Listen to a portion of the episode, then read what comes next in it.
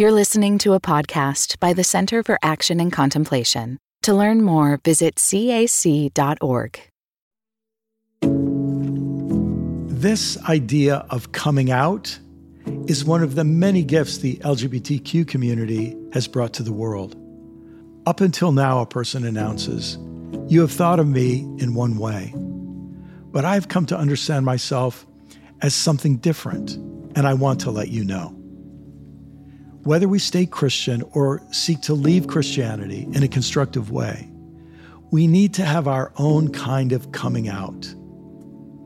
I've had to do this kind of coming out in my own way as a parent to my adult kids. As I mentioned earlier, I've had to tell them I no longer believe some of the things I believed when they were young. In particular, I've told them that I regret the authoritarian style of parenting that I learned from the Christian community I was part of, that I regret raising them even adjacent to a religious context where there was too much shame. I did my best as your dad, I've told them, but you deserved better. Whether or not we stay Christian, we need to do something similar. First, if we've gone through a kind of deconstruction and reconstruction, we need to come out to our congregations, denominations, and other Christian associates. I'm not saying we need to come out from them as if we are too good for them. I'm not saying we need to separate ourselves from others as superior and elite. Instead, I'm saying that we need to very lovingly, non defensively, and non aggressively be clear about where we are. If others reject us or prefer that we leave, so be it. In the long run, we will find it better to be rejected for who we are than accepted for who we aren't. Whether we have shifted out of Christianity entirely or into a new kind of Christianity, we have to be courageous enough to come out of our closets and go public. Not minimizing the change, not feeling embarrassed about who we are becoming, not hiding our light under a bushel of polite ambiguity. Welcome back, everybody, to Learning How to See. In this season, we're talking about learning how to see our own Christian faith, if that's our faith tradition, to see it in a new light, to see it in a fresh way.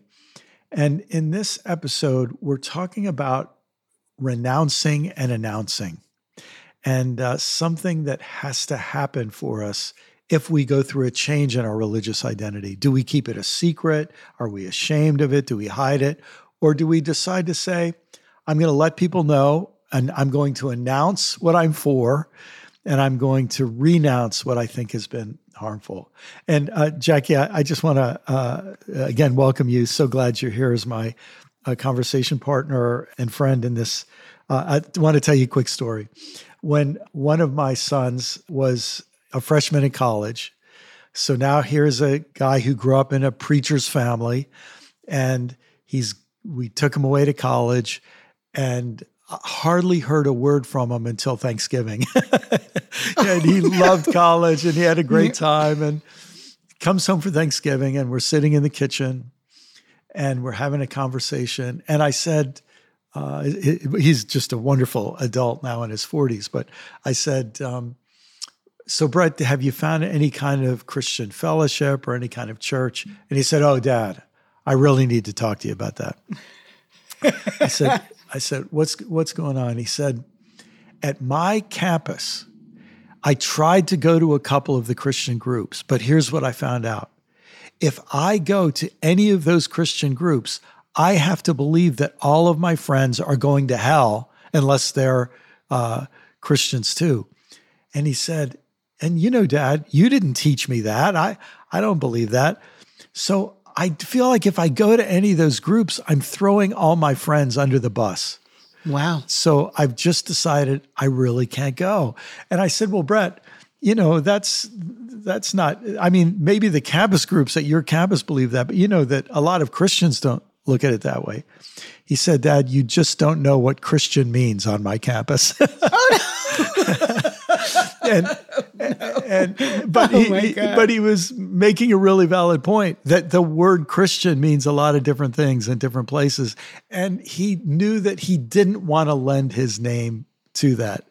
It's really a challenge, isn't it? As we have to figure out how we hold our identity. Yeah. That's hilarious. you say that and it makes me think about you know i have a really wonderful staff and they're like a lot of them different ages and stuff most of them younger than i am. Um, and one of them uh, ben preached a sermon a few weeks ago. We did a duet about white fascism christian fascism. And ben just kind of pulled us all in with, you know, when you're at a party and someone says, What do you do? And you say, I'm a minister, but I'm not a minister in just any kind of church. I'm a minister in open minded church, a, a, universalist church, a church where everyone's welcome, an anti racist church. You, does, you just can't say, I'm a minister in a Christian church. You end up disclaiming it. I think that he felt like Brett.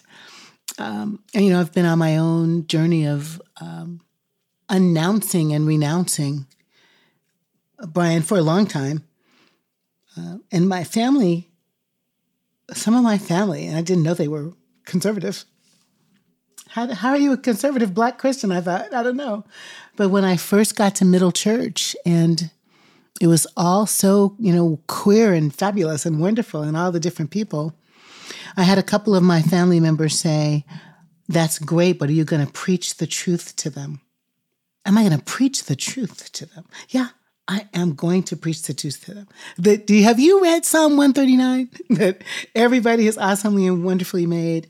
So I as to kind of not to offend any of my queer siblings, but like I had to come out to my family as a pro queer Christian. I had to come out. Like, and they're like, I think of some of them are still recovering because somehow they have in their mind that the only way to be Christian is to be homophobic and to believe that gay is against God. So there is something really powerful. It was something very powerful to declare myself and to say that my church queered me. My church queered me. I'm straight, but my church has queered me. You know what I mean? Well, I think you should explain it. I'll just tell you why. Because um, I live in Florida, and we have a lot of political ads going on right now. And Marco Marco Rubio does a little ad down here where he says the leftists are trying to turn little boys into little girls. so, oh yeah. What well, I'm talking about when I say that my my community has queered me. I think a lot of womanist writers would join me in saying that our life of faith or our journey has become more of a both and as opposed to binaries. So I am both a Christian who follows Jesus and I'm also a universalist who acknowledges that there's more than one path to God. That that is queer, right? Is what is what I mean right? Um, when I say I really am a social gospel person who thinks everyone should have enough, but I understand that our economy is capitalist and we need to find a way to work it because within it to help people thrive and raise all the boats because I can't undo ca- that's queer because it's both and. If I say I'm Black Lives Matter, but I'm happily married to a white United Methodist pastor in a multi ethnic family. That's queer. That's, I mean that. And then, and then because of them, I look at their gender, their sexuality, their sexual orientation as a part of the multiple places that people can be there were sexual studies done when you and I were young kids about like, are you on a continuum? I'm saying my understanding of gender is less binary. And my understanding of human sexuality is more, oh, look at us all. That they've they've done that too. Yes, yes, yes. Oh my. They have not turned me into a boy. They've not turned me into a boy, Florida people. And they're not trying to. It's just that when I got to the border with them, when I walked over to the border with them, the border helped me to understand how porous borders are. Yes. When we talk about developing a contemplative mind and a contemplative heart, and we often say that we're learning what it means to, to be non dual. In other words, to, to say the whole world is not organized into two opposed and discrete categories. So we might say, well, what about day and night? Well, there's also dawn and dusk. Yes, we can make statements. This is true or false. But very often, if you look at the true statement, it can be used in some pretty harmful ways. And you look at the false statement, and sometimes it comforts people. It, so all these things that we we just want to dispose of by putting it in this category or that. So uh, that's a great uh, use of the word queering that a lot of people will probably not have thought about before. Think about the gray. Like think even about Brian, the parents who the parents of a queer child and they've they've been all their lives like, I think that gay is wrong that that parent exists, but then their baby says, I'm gay. They are transformed, queered in the way they love that child, no matter what, right? Yeah. Yes. Well, well said. So this really gift from the LGBT community about coming out, in a sense, is what what I think more and more of us are going to have to do. Um, we're going to have to learn to have conversations where we don't in, insult anybody, we don't call anybody names, we don't put them down, but we define ourselves and we go public with what's been going on uh, privately uh, inside of us. I used to think that. I don't think that anymore. My favorite little uh, mantra for this is wow, I see that differently. it's my way of saying, I'm not trying to convince you I'm right, but I also do not want to be silent and as if what you've just said I'm happy with wow, I see that differently. We find ways to announce our difference without rejection and and hatred. I think so, Brian. And you know, we got to curate that, right? There's a way in which right now it seems to me not like this is the first time, but there's so much fear and anxiety and grief and sorrow and uncertainty and I believe those conditions make us feel like we want to stand on concrete. Like, I'm going to feel better if I stand on this concrete. I'm going to feel stable. I'm going to feel safe. Yes. But what we want to kind of curate, I think, as a people is a curiosity, a, a yearning. I do want to go back to the word border, a border personality, a both and, a double consciousness as opposed to duality. Like W.E. Du Bois is like, I want to know your perspective on fly fishing. Yes. which informs your perspective on the environment inside your soul. The power of knowing who I am and knowing what I stand for and not being afraid, not hiding it under a bushel, not pasting a smile on when inside uh, I'm really disturbed the act of ho- holding and manifesting who I am without judging you and requiring you to agree with me. It's funny that that's so hard, but I think it is hard. I, am sure there's psychological dimensions to this. You know, we're herd creatures and we like to feel safe in a herd where we all think the same way and speak the same way. But in a way, we we demonstrate something very beautiful when we are able to say, "Hey, look, I just want you to know, uh, you know, I used to see it the same way you do. I don't see it that way anymore. It doesn't mean I hate you or I'm judging you. I don't judge you. You know, you're my brother, you're my friend, whatever. But um, I just want you to know that's not where I am. It, that's a, a beautiful act. It's a gift in a way. It is a gift, and it requires courage, and maybe it even requires practice but it, yes. it's like if you and I are facilitating a group like we used to, by the way, I still meet people who say, Didn't I meet you and Brian when you were in Louisiana doing that thing in New Orleans? You know, if we can imagine we're in a group process and we'd say, Here are the norms. You have something to say, you say your thing, but you're not going to crosstalk. You're not going to go, Hey, stupid, that's crazy. You get to be you in that group. And we would say that, and people would say, I agree to that norm. Why can't we agree more to the norm of I get to speak my truth in love and you get to speak yours and listen deeply enough to see if there's some more to say? As opposed to, like, I want brave and safe spaces. And the brave space is the ferocious courage to say, This is where I stand. And I'm not on concrete.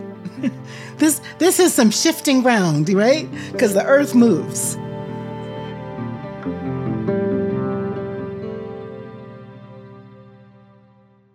Is there life after doom? Explore the complexity of hope and grief at our upcoming event, Courage and Resilience, an online gathering with Brian McLaren. Unpack themes from Brian McLaren's new book, Life After Doom. Discover how to find courage, even when everything may feel hopeless.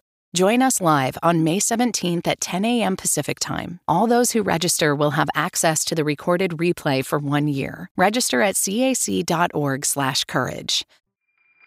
So I think we imagine what effect this could have if, for example, you and I are both examples of people who were brought up with a certain kind of theology and a certain kind of uh, assessment of of dualism. Who, who's this and who's that? Who's right? Who's wrong? Who's us? Who's them? Who's friend? Who's foe?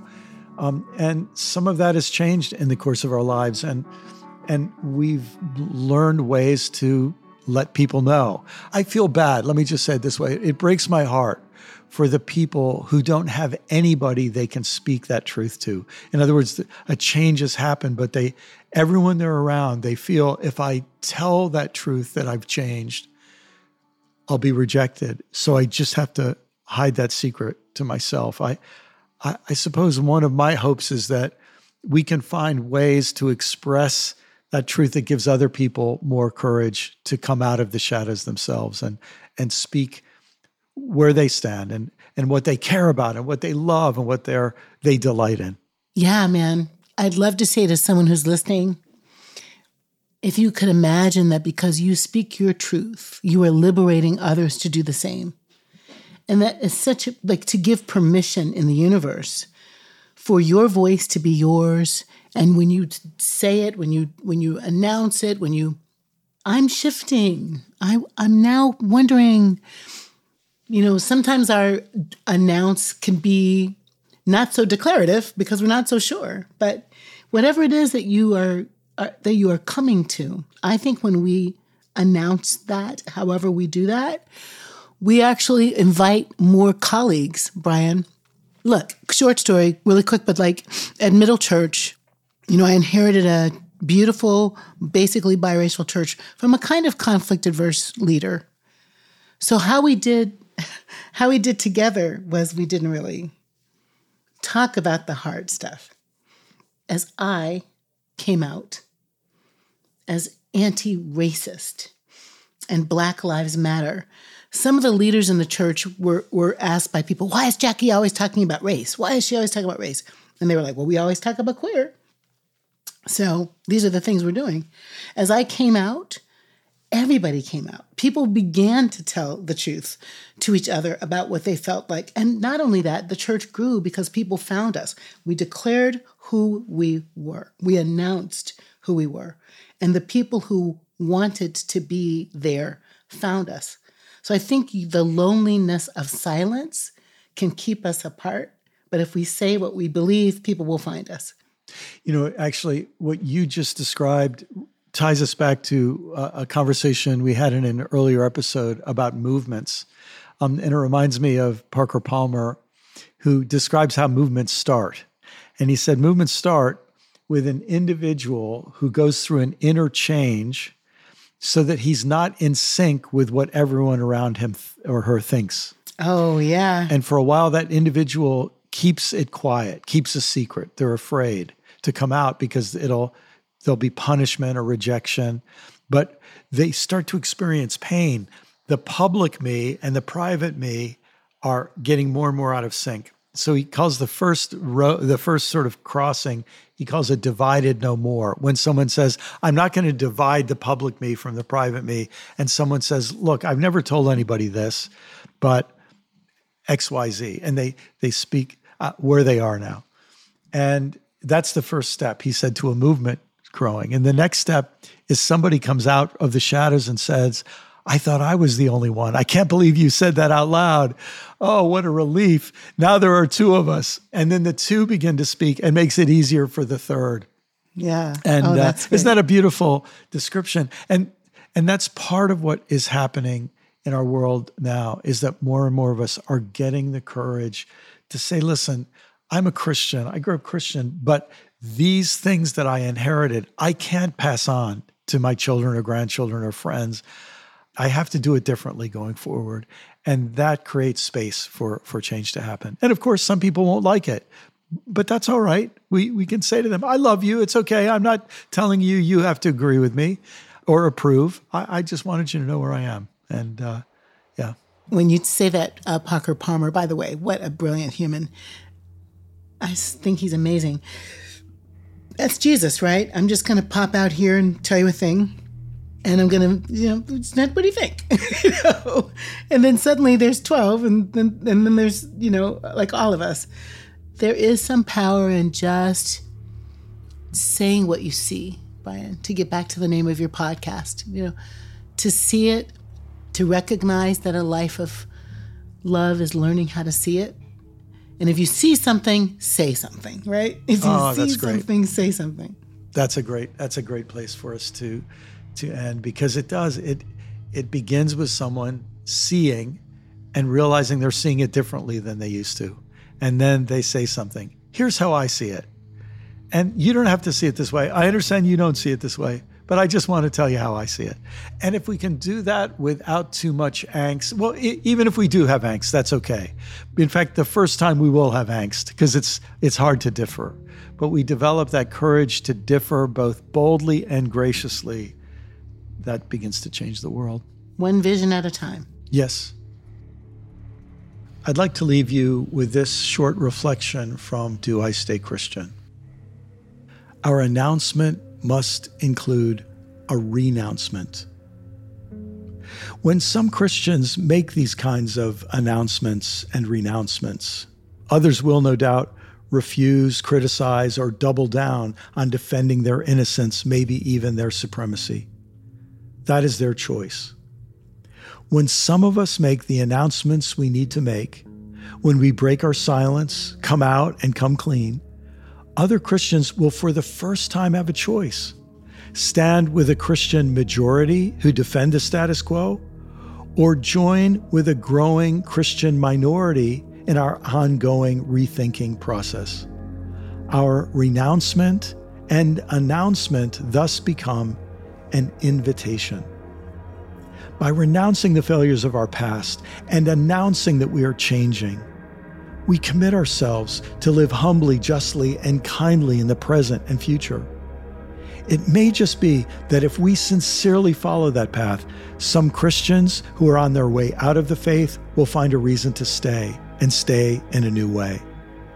And some who have left Christianity may find a reason to return to embody Christian faith with us in this new way.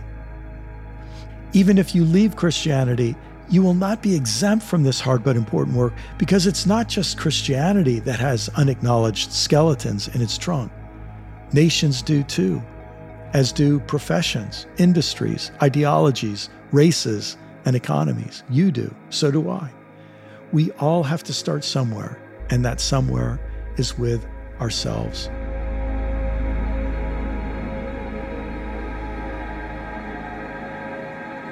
If this episode has raised questions for you, we'll devote a final episode in this season to responding to listener questions. You'll find information in the show notes and how to leave a recorded or written question, and I look forward to responding. Thanks to the Center for Action and Contemplation for all of your support for this podcast. Thanks especially to our wonderful producer, Corey Wayne and uh, all of his artistry and support. And a special thanks to each of you for listening, for your attention, for your care, for your interest in learning how to see. And if you found this uh, series helpful, I hope you'll share it with someone you know and love.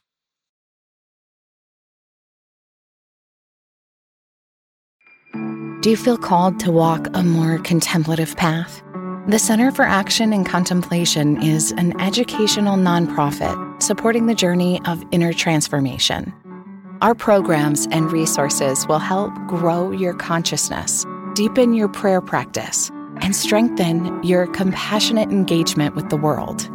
Learn more about our resources, such as publications, podcasts, email series, and events at www.cac.org.